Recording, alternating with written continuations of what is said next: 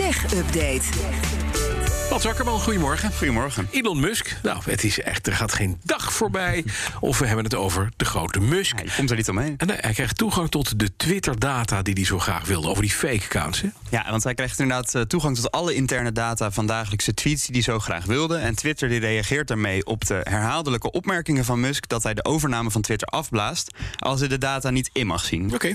Nou, die overname van 44 miljard die ligt al een paar weken stil. En inderdaad, wat je zei, Musk wil informatie over het aantal nep-accounts, van die bot-accounts. Want hij vertrouwt die informatie die Twitter erover geeft. Die Twitter zegt het is minder dan 5% is nep, maar hij betwijfelt dat. Ja. Nou, dat is natuurlijk relevant voor hem, want hoe meer bots, hoe minder echte accounts. En nou ja, hoe minder echte accounts, hoe minder interessant het is voor adverteerders.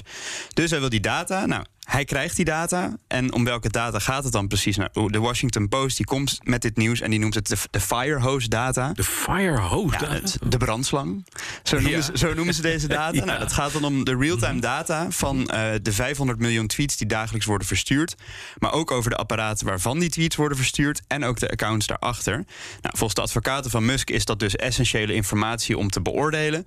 Maar of dat nou echt zo is, wordt door critici betwijfeld. Want er zijn al tientallen bedrijven die al toegang tot deze data hebben. Dus of dat team van Musk daar dan ook echt hele nieuwe dingen opeens in gaat vinden, ja, dat is echt nog maar de vraag. Ja. Wordt ook wel gezegd dat hij onder die deal uit zou willen komen. Nou, mocht Musk zich zonder geldige reden terugtrekken uit die deal, dan hangt daar een prijskaartje aan. Moet hij, moet hij 1 miljard. Ja. dollar betalen. Precies. Maar ja, als Twitter hem misleidt, dan is dat wel een geldige reden om zich terug te trekken. Dus als dat in aantal botaccounts inderdaad heel hoog blijkt te zijn. En wat ook nog wel interessant is, is dat een, een flinke keldering van de beurswaarde van Twitter zou ook een geldige reden zijn om zich terug te trekken uit de deal. En dat is nog wel interessant, want sinds hij al deze uitspraken doet over het pauzeren van de deal, is het aandeel ook gekelderd. Dus ik denk, ja, hij kan ook gewoon doorgaan met een beetje van starten.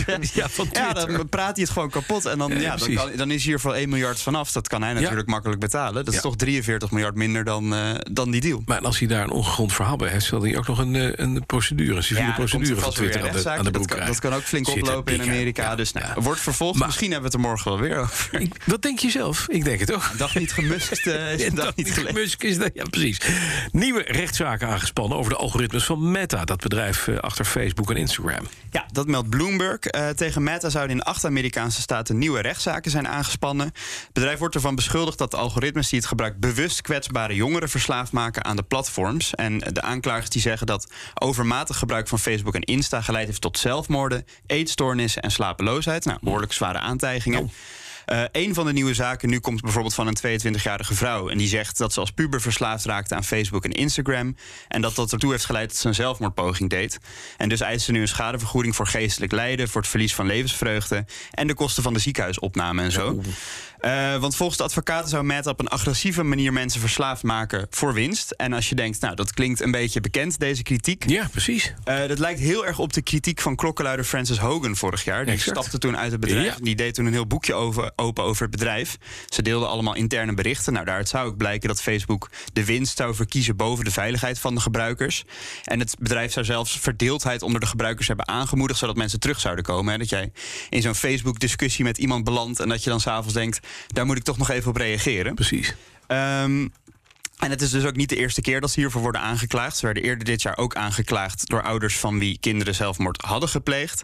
En ze hebben nog niet gereageerd op de nieuwe zaken, maar ze lieten vorige maand of twee maanden geleden in april lieten ze wel weten eh, dat ze tools hebben verbeterd waarmee ouders dan de activiteiten van kinderen beter kunnen monitoren.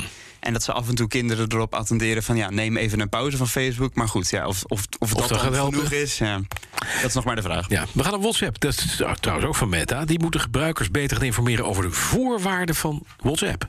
Ja, en dat speelt dan hier in Europa. Ja. Eh, de Europese Commissie heeft WhatsApp opnieuw een brief gestuurd. En daarin wordt verzocht om de regels duidelijker te maken. Ze krijgen nog een maand om gebruikers op een simpelere manier te informeren over de algemene voorwaarden van de app. En ze moeten ook duidelijker maken of de gegevens van gebruikers worden gebruikt om geld te verdienen. En zo ja, op welke manier dan. Nou, eerder zei WhatsApp dat ze die informatie wel verschaffen. Maar volgens de Europese Commissie Commissie is de informatie te verwarrend. En de Europese Commissie doelt dan vooral op de manier waarop WhatsApp gebruikers informeert over updates en wat er dan elke keer met zo'n update verandert.